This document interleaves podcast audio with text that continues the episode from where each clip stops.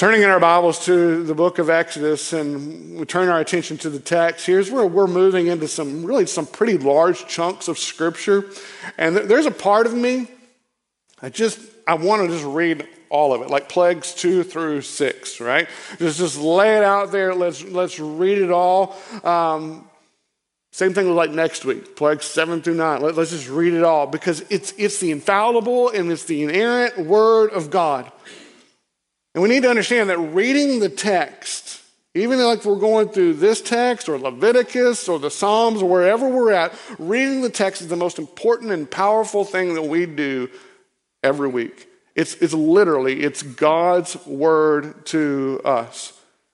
No doubt, we are going to read God's word to us this morning just not all 1,300 plus words uh, that flow out of plagues two through six. I was tempted to. I had them in my notes. I even have them on the slides, but the more I began to look at it, the more I began to see, it's like, okay, we're going to read about 500 words, not 1,300 words, and then we're going to summarize the rest of plagues two through six. But I strongly encourage you to, to read them on your own if you have not done so already. Uh, read ahead for next week. But for today, let's, let's read the account of the frogs I love the account of the frogs. And then we'll summarize the rest. So Exodus chapter 8, beginning in verse 1. Then the Lord said to Moses, Go in to Pharaoh and say to him, Thus says the Lord, let my people go, that they may serve me. But if you refuse to let them go, behold, I will plague all your country with frogs. The Nile shall swarm with frogs that shall come up into your house and into your bedroom and on your bed, and into the houses of your servants and your people, and into your ovens and your kneading bowls. The frogs shall come up on you and on your people and all your servants. And the Lord said to Moses, Say to Aaron, Stretch out your hand with your staff over the rivers, over the canals, and over the pools, and make frogs come up on the land of Egypt. So Aaron stretched out his hand over the waters of Egypt, and the frogs came up and covered the land of Egypt. But the magicians did the same by their secret arts and made frogs come up on the land of Egypt. Then Pharaoh called Moses and Aaron and said, Plead with the Lord to take away the frogs from me and from my people, and I will let the people go to sacrifice to the Lord. Moses said to Pharaoh, be pleased to command me when I am to plead for you and for your servants and for your people, that the frogs be cut off from you and your houses and be left only in the Nile. And he said, Tomorrow. Now, I have no clue why he didn't say today, like in this moment, but Pharaoh says, Tomorrow. Moses said, Be it as you say, so that you may know that there is no one like the Lord our God. The frogs shall go away from you and your houses and your servants and your people. They shall be left only in the Nile. So Moses and Aaron went out from Pharaoh, and Moses cried to the Lord about the frogs as he had agreed with Pharaoh. And the Lord did according to the word of Moses. The frogs died out in the houses, the courtyards, in the fields. And they gathered them together in the heaps, and the land stank. But when Pharaoh saw that there was a respite, he hardened his heart, it would not listen to them, as the Lord had said. Now, this plague will be followed by several other plagues. The ones that we're looking at today are the plague of the gnats and the flies and the livestock dying, and you got the boils. And in each one, Moses and Aaron say and do exactly what the Lord would have them to say and do. And in each one, Pharaoh's heart remains hardened and he refuses to listen to the Lord. But do you remember why God brought about these plagues? We've talked about it in previous weeks. It's a twofold reason. The first being reiterated in chapter 8, verse 22. And if you have your Bibles open, follow along. You can kind of just look straight ahead. Chapter 8, verse 22, he says, That you may know that I am the Lord in the midst of the earth.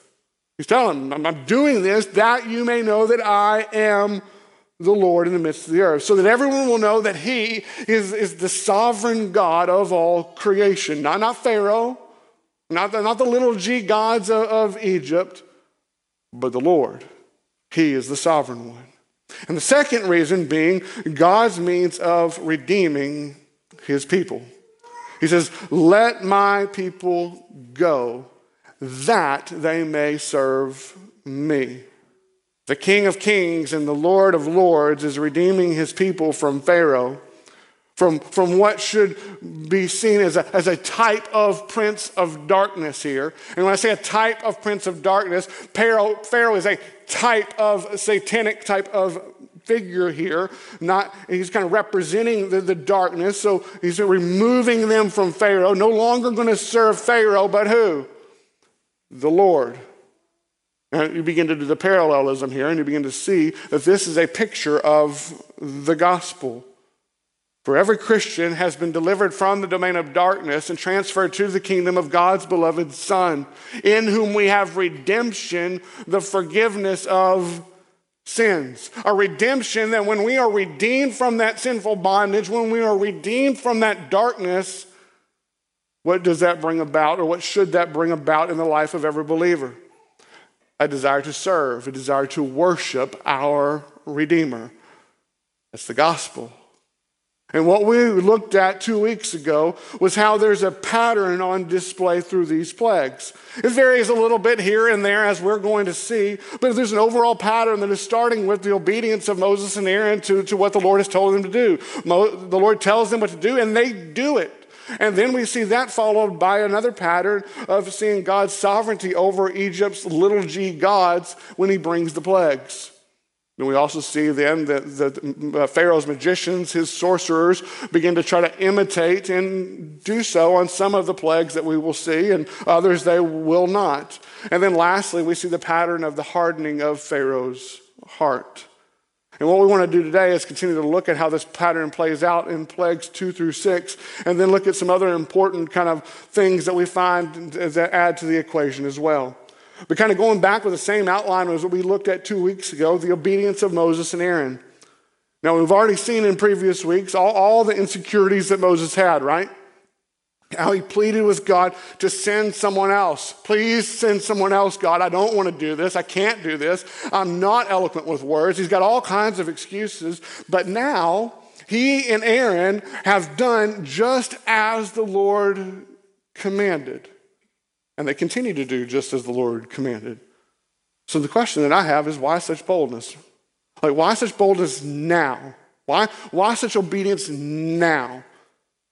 Well, because it seems that they have finally seemed to understand that they are men under the authority of the King, the true and eternal and everlasting King. You know what? It's amazing what an understanding of authority will do to one's boldness, right? Like if, if I tell you to go and to do something, it's like, eh, okay. But now if a boss or a president or a king is to tell you to do something, it's like, oh, okay, I'm, I'm, I'm, there's some real leverage here. And, and then if it's God who is saying, do this, and you understand him to be who he is, we can sense the, the sense of authority. So, chapter 8, verse 1 Then the Lord said to Moses, Go in to Pharaoh and say to him, Thus says the Lord. Those are powerful words. We can't overlook those words. Those are powerful words. This isn't Moses standing there and saying, um, Pharaoh, I think it'd be a really good idea for you to let the people of Israel go. That's, that's not what we see taking place. Moses isn't coming up there and saying, Hey, I would really like this to, to happen. No, it's thus says the Lord, let my people go. There's authority there. Not, not in Moses, but in the word of the Lord. And when one believes that, confidence follows. Now, I'll, as a pastor, there are moments where I, I, call them the big gulp moments. Kind of when you're standing there and you're reading the text and you kind of go through in preparation, you're like, Oh boy, uh, here we go. Like you know you're about to dive into something difficult because um, let's be honest, there's some difficult stuff in the Bible, right? There's things in here, it's like, oh, and like we've got to deal with it and we've got to deal with these issues like head on. And we, we know that when we speak, you're going to have the potential to offend because the Bible can be offensive to those who are unbelieving. It can be confusing even to the believing, even when we've done this with abundant, abundant grace. But there is such confidence and there is such comfort found in knowing and believing that this is God's word to us. Like this is, this is God's word to us. And it's fearing God over man. It's trusting God over man. It's loving God more than we love man. And then, because we love God more than man, we actually love man enough to say, Thus says the Lord. It's our love for God that allows us to be able to love our fellow man even more than we can ever begin to imagine. Now, when the Lord tells Moses in verse 5, say to Aaron, stretch out your hand with your staff, what does Aaron do? He stretches out his hand with his staff, right? Why? Because God said so. Now, did Aaron receive this word directly from the Lord? No. Who, who gave him the word? Moses did. But who gave Moses the word? The Lord. Now, are we hearing the Lord tell us directly uh, with, without outside of Scripture, hey, do this? No, no. We're having the Word of God before us. Moses has written this book down, and we are thus and then saying, Thus says the Lord. We're doing it because God said so. That's the only reason needed. I remember my dad saying, Hey, Jeremy, go mow the yard. How many of you have your parents, uh, uh, remember your parents saying that? Hey, go out mow the yard or do whatever chore that, that they'd have you to do. And what's the, the proper response with that? Yes, sir. And then by what? Going and doing it, right? But now, what is the, the, the response that we have all been prone to respond with over time? Not only to parents, but to God. Well, why? I don't want to. Not now. What about later? I'll, push that off until later. And we come up with all kinds of excuses. Yet when we respond that way, and again, we all have, and we all will, what are we doing? We're not honoring the, the one who is worthy of all honor and obedience. We're not displaying a desire to serve and honor our Heavenly Father, but ourselves. That's why obedience is so important to a right, a right relationship with God. And we'll talk about that more in just a bit. But now to pattern number two God's sovereignty over Egypt's gods. And what we have within plagues two through six, with the frogs and the gnats and the flies and the livestock dying and the boils, all kind of gross in many ways, is a direct attack on, from God on the little g gods of Egypt, particularly the land gods of Egypt. Because remember how the Egyptians had, had gods for what seemed like everything, but primarily surrounding their sources of life. And what would have been their sources of life? Like the Nile River, right? Everything built along the Nile River because it was a source of life. And then you had land. That's where you're going to have the crops. The Nile would overflow and flood and provide the, the moisture and the water necessary to grow the crops. And then you have the sky. And all of these areas are, are sources of life, which tells us that the plagues weren't just to get the attention of Pharaoh. If God wanted just to get the attention of Pharaoh, all he had to do was harden Pharaoh, soften Pharaoh's heart. No, the purpose of the plagues was to show God as sovereign, that he is the Lord. And in so doing, he's judging and mocking the false gods of, of Egypt. So, quick overview of two of the plagues that we see here frogs and livestock. And I know this isn't a laughing matter here, but I can't help but find the humor here when, when I think about God's sense of humor with the frogs, right?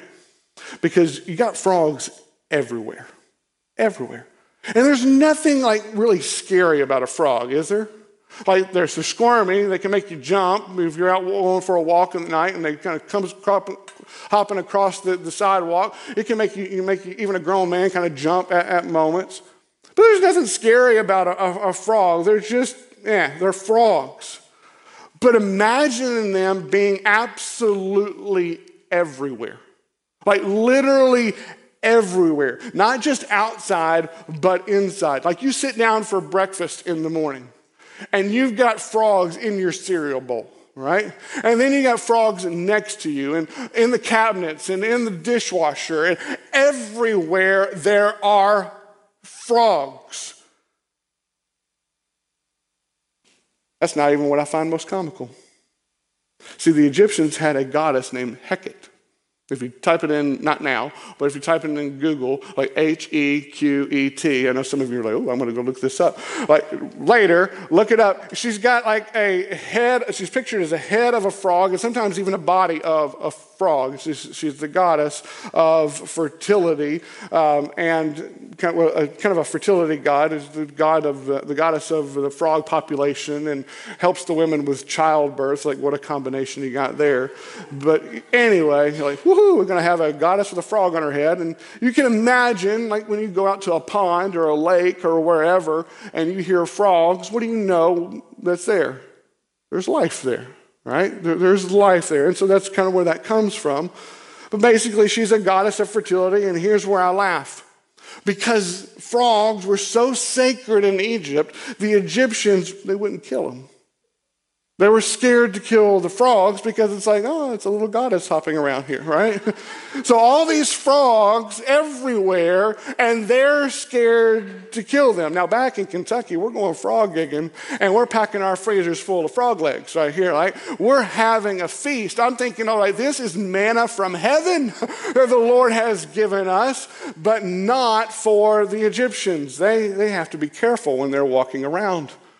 Like they're tiptoeing because they're like, I don't want to crush like goddess Heqet. like they don't want to, to disturb their little g gods. That's what I find comical. Picturing that in my mind. But what does God do? He kills them all. He kills them all. And the land stank because of them. You notice the text says the land stank because of them. Now, flash back with me to a moment to chapter 5. Do you remember when the people of Israel were complaining that Moses, to, to, Moses at the end of chapter 5, or more complaining about Moses at the end of chapter 5? They were mad at Moses because Pharaoh had taken away all of their straw in order to make bricks. They were mad. You look at chapter 5, verse 21. They said, The Lord look on you. They're saying this to Moses. The Lord look on you and judge because you have made us stink in the sight of Pharaoh and his servants. But now, with all of these dead frogs everywhere, who stinks? Who stinks? Egypt and the little g gods of Egypt. And I love this. I love this because it, it, not only shows his sovereignty, but the patience and the grace of our great God. He shows the steadfast love of God for his people. It's a helpful reminder to me that even when I don't see the big picture, and in chapter five, they're not seeing the big picture, right? Even when I'm struggling to understand, you have those moments where you're just like, God, I don't understand. I'm, I'm reading a text like this, and I'm saying, God is still God, and I need to rest in that. When I don't have all the answers, I don't have it figured out, I'm reminded, rest in the one who does. See, our obedience isn't to be determined by our circumstances or our understanding, but in the faithfulness of our great God. Now, quickly, let's think about the livestock, which is another big one.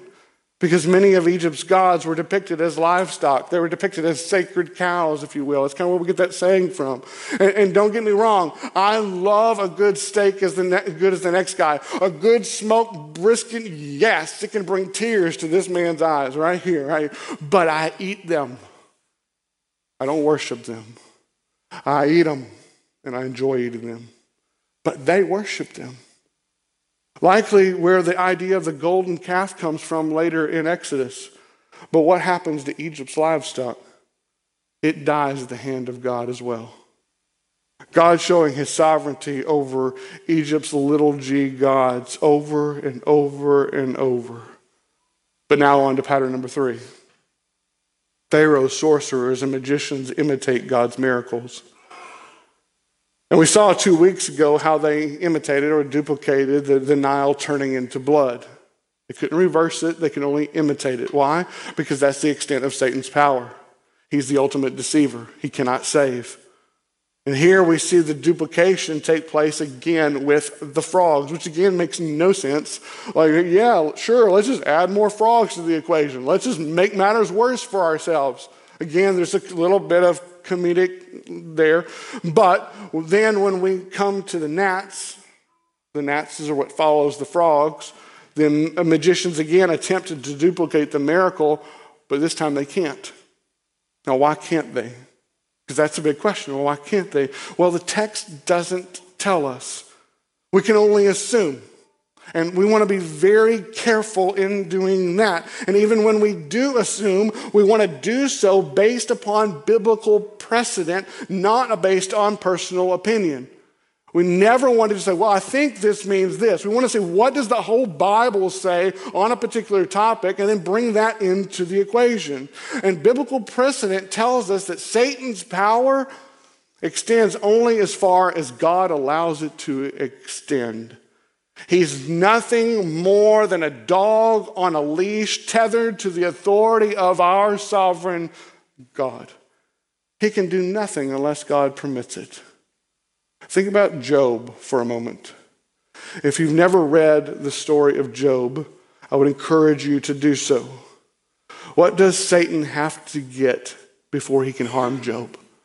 Even if you read the first couple chapters, what does Satan have to get before he can harm Job? He has to get permission from God. Satan comes to God and he says, Hey, Job, your, your servant, your faithful servant, yeah, he, he only worship you, worships you because he's rich. That's the only reason he, he does this. If I take away his camels and his donkeys and his servants and his stuff, he's going to curse you. If I take all this away, he'll curse you. And what does God do? He gives Satan permission. But then he puts limitations on what Satan can do. He's saying, don't touch his body. You can do all the other stuff that you're talking about. You don't touch him. So Satan kills the, the camels and the donkeys and the servants. And, and what does Job do? He falls on his face before God and he says, The Lord gave and the Lord has taken away which is not the response that Satan was looking for, not the one that he was expecting. So, what does he do then? He asks for permission to go after Job's body, and he gets it. God gives him permission. But even then, God says, You can't kill him. You can harm him, but you can't kill him. And that's what Satan does. Goes as far as his leash will allow. You know that fierce dog, vicious dog? It's on, you're on a walk, maybe it's chained up to a post. It comes running, chaining, running after you as hard as it can, and then all of a sudden it reaches the end of its chain, and it get, what happens? It gets yanked back. It can only go so far. So, yes, Satan brings harm. Can even bring harm to believers, like we see with Job, but not without God's permission. And as difficult as that is for us to grasp, and believe me, that is difficult and emotionally difficult to grasp. That is an important place for Christians to be able to rest because then we look to Romans chapter 8, verse 28, that we have looked at many a time before, which tells us, and we know that for those who love God, all things work together for good. Now, not some things, all things work together for good for those who love God and are called according to his purpose. Which is only true. This is only true if God is sovereign over everything. And with that in mind, who are the plagues working for the good of? The children of God. They're working for the good of the children of God, God's people. But now, for the one who doesn't love God, what do we see from Pharaoh? The fourth pattern, the continued hardening of Pharaoh's heart. And I'll admit there's a lot here too that is also difficult. We've already seen back in chapter 4 where the Lord, speaking of Pharaoh, says, But I will harden his heart so that he will not let the people go. God's saying he will do this. So God is doing the hardening. But there's a natural uncomfortableness that comes with this, isn't there? People will read this and we're like, okay, there's got to be another explanation here. Well, what this actually means is, well, actually, God is God is, is hardens Pharaoh's heart because, well, I think it's because he knows Pharaoh will harden his own heart. Heard that kind of given many different times. It's trying to rationalize God's sovereignty and human responsibility in a way that feels good to somebody, makes them feel comfortable. But what does that do? When we try to rationalize it in that way, what does it do? It gives more weight to human responsibility and diminishes God's sovereignty. And if we're going to be faithful to the text, we can't do that. Even if it makes us feel uncomfortable, we can't do that. No, if we're going to remain faithful to the text, when we read the Lord saying, But I will harden his heart so that he will not let the people go, we read it and understand that's exactly what it means. Now, what we don't have to understand is all the whys that come with it. Just, just like with allowing suffering to come upon Job. Like, couldn't it happen a different way? Couldn't it have been this or couldn't it have been that? It could have been a lot of things. It doesn't matter what could, it matters what the will of God is. And that's what we need to look towards. It isn't because God can't stop it. It doesn't mean that God can't change it, but because God has a purpose for it. Whatever season of life that you find yourself in right now, it is for the purpose of God to work in your life for his purposes. But now let's look close, let's look closer at today's text. Looking at Pharaoh's response to each one here, okay? Verse 15. He, that's Pharaoh, hardened his heart and would not listen to them as the Lord had said. So who's doing the hardening here? Pharaoh is. Pharaoh hardened his own heart. But why? Because he wants to. Pharaoh wants to harden his own heart, and because God said he would harden Pharaoh's heart. It's both and, which means Pharaoh is held responsible for the hardening of his own heart. He's not doing anything he doesn't desire to do. And at the same time, God is sovereign over Pharaoh's heart. Now, does anybody else in the room have difficulty comprehending that? Join the club, right? This is difficult stuff. But let's be clear they're both in the text which means they're both true. We can't pit one against the other. So let's continue. After the gnats, verse 19. But Pharaoh's heart was hardened, and he would not listen to them, as the Lord had said. Now, after the flies, verse 32. But Pharaoh, Pharaoh's heart hardened, Pharaoh hardened his heart this time also, and did not let the people go. And you get the livestock dying, verse 7. But the heart of Pharaoh was hardened, and he did not let the people go. And finally, the boils, verse 12. But the Lord hardened the heart of Pharaoh, and he did not listen to them as the Lord had spoken to Moses. So we have the Lord hardening Pharaoh's heart. We have Pharaoh hardening his own heart. And we're told that Pharaoh's heart was hardened. So, what is clear here? that God hardened Pharaoh's heart. That's clear. And that Pharaoh hardened his own heart. That is clear. Which means what? Pharaoh's heart was hardened against the Lord. Wouldn't listen. All of that's true.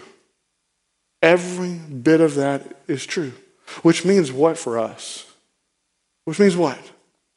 Don't harden your heart against the Lord, church. Do not harden your heart towards the Lord. Feel as though you, your heart is growing hardened. Feel that you're becoming more apathetic to the things of the Lord, not wanting to press into His Word, not wanting to spend time in His prayer.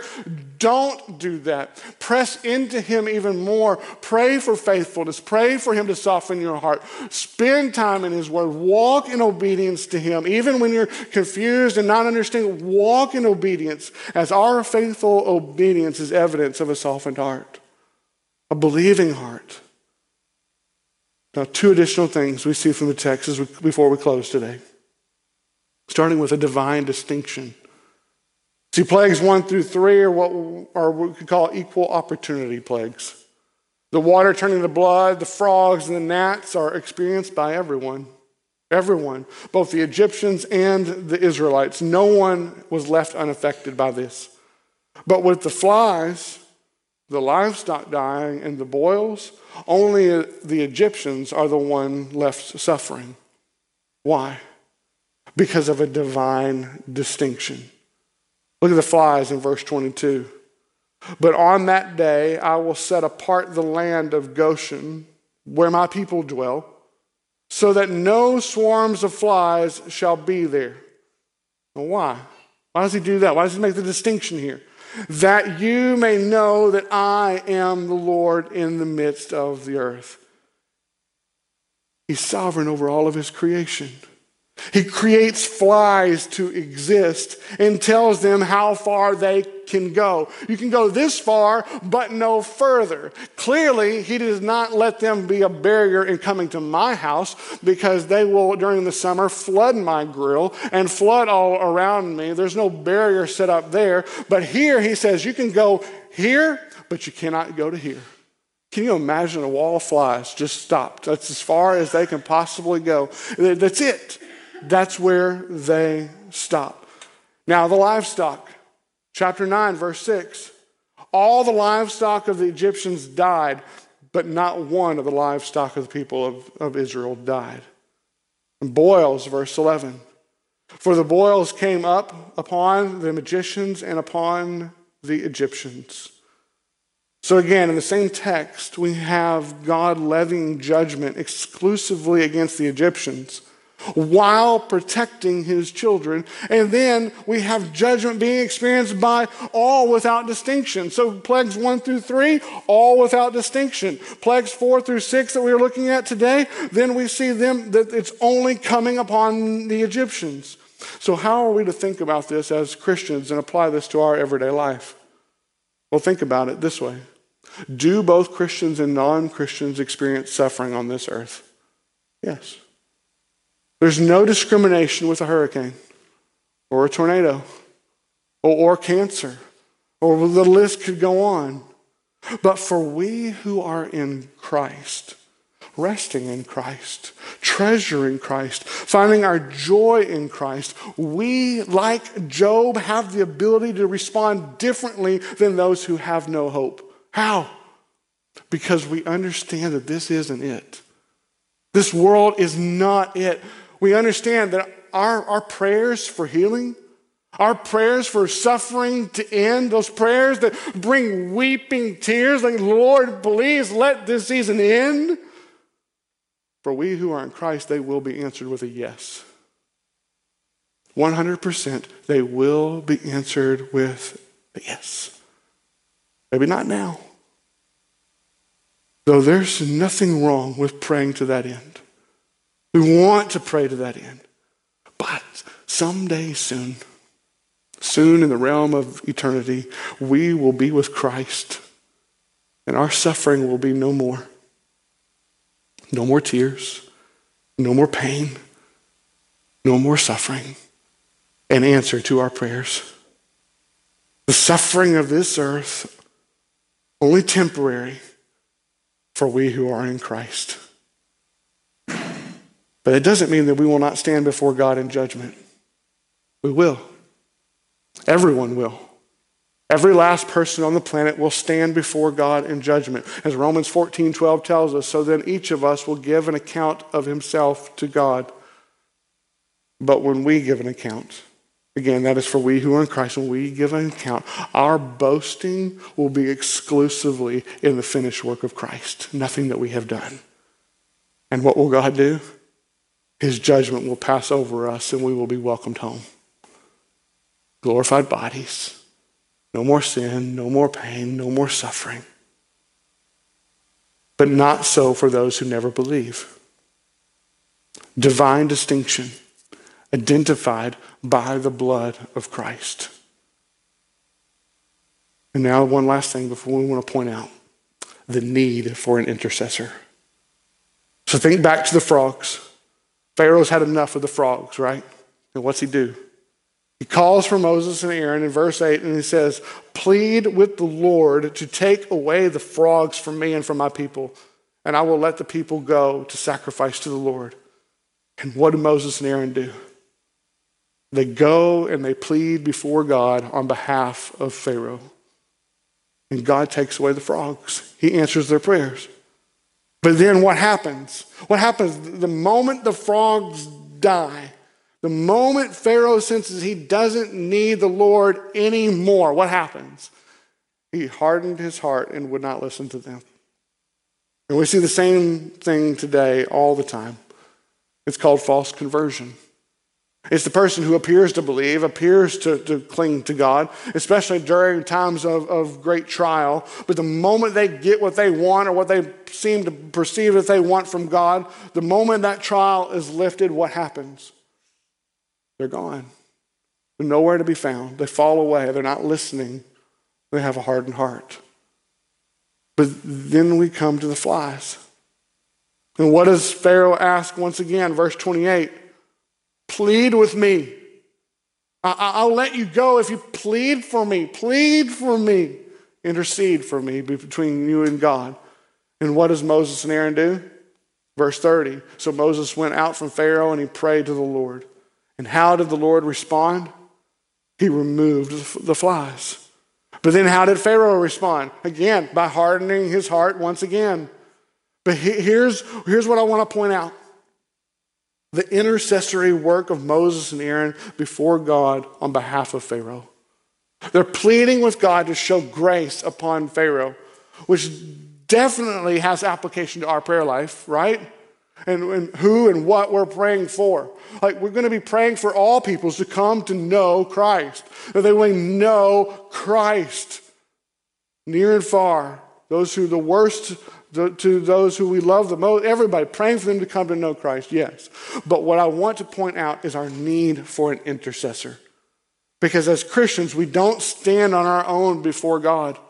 We do not stand on our own before God. Yes, we're called to walk in obedience, but it's not in our obedience that we stand before God.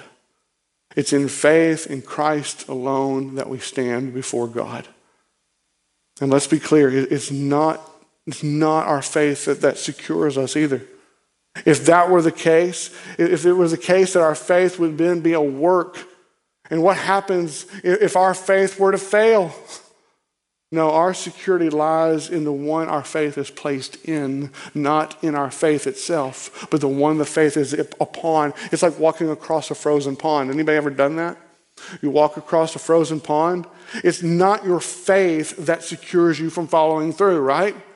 Like you walk across the pond, I just have faith it's going to hold me up. No. What is what secures you? It's the thickness of the ice, right? So I have more faith in a frozen pond in Minneapolis than I have in a frozen pond in West Virginia, right? There's, there's reason for that. There's going to be a higher likelihood of thicker ice. You have faith that the, ice is thick enough to hold you. So when we put our faith in Christ, we're trusting Him alone as our only hope in life and death. Christ being our high priest, He is being our intercessor who has atoned for our sin, and who, on that basis, on the basis of His blood and His righteousness, not ours, now prays and pleads for us before God the Father with total assurance. So when we're, we find ourselves faithless, and we will be at times. He is faithful. When we're weak, and oh, we will be at times, church, He is strong. And when we can't even find the words to pray, and there will be those times, He is at the right hand of God, and He is interceding for us. See, our, our, our failings will often make us hesitate in coming to God. And instead of drawing closer, they'll push us away in despair. A feeling of like, God doesn't love me. There's nothing I can do. I, am not good enough. And it's in such times as these that we have to join with Job in saying, even now, even now in my darkest hour, my witness is in heaven. My advocate is on high. My intercessor is my friend. And my eyes pour out tears to God. On behalf of a man, he pleads with God as one pleads for a friend. I love that prayer. I love that declaration. And I think it's that declaration that is why I'm so drawn to the song Before the Throne of God Above. Just listen to the lyrics as I, as I kind of read through them here. Before the throne of God above, the imagery of sovereignty already in place. I a wretched sinner, a broken, faithless individual at times. I have a strong and perfect plea, a great high priest whose name is love, who ever lives and pleads for me. My name, my name is graven on his hands, his nail pierced hands. My name is written on his heart. I know that while in heaven he stands sovereign, no tongue can bid me hence thence depart. When Satan tempts me to despair, and oh, it comes, church, tells me of the guilt within. Upward I look and I see him there. I see Christ who made an end of all my sin because the sinless Savior died. My sinful soul is counted free. For God the just satisfied to look on him and pardon me. Behold him there,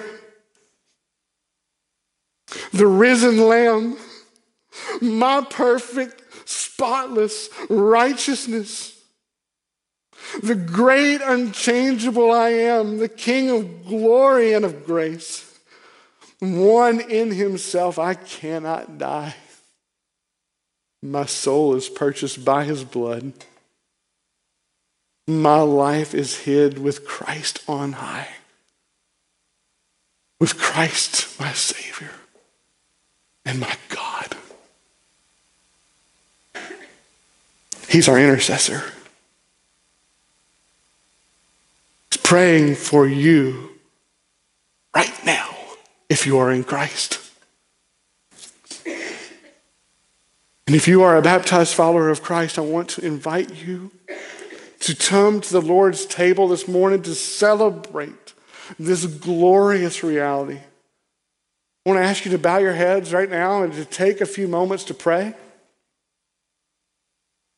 to reflect, to repent of your sins, and prepare your heart to come to the Lord's table. And when you're ready,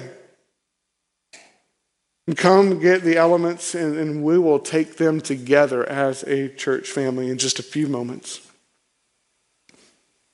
And if that's not you today, if you're not trusting in Christ as your only hope in life and in death, it can be. For everyone who calls upon the name of the Lord, everyone who calls upon the name of the Lord will be saved. Lord, we thank you for Christ. We thank you for the life that he lived,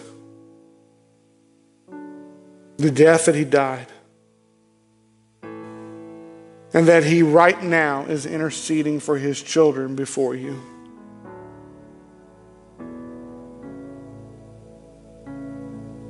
Thank you for securing us in Christ and for giving us the ability to believe. In Jesus' name we pray. Amen.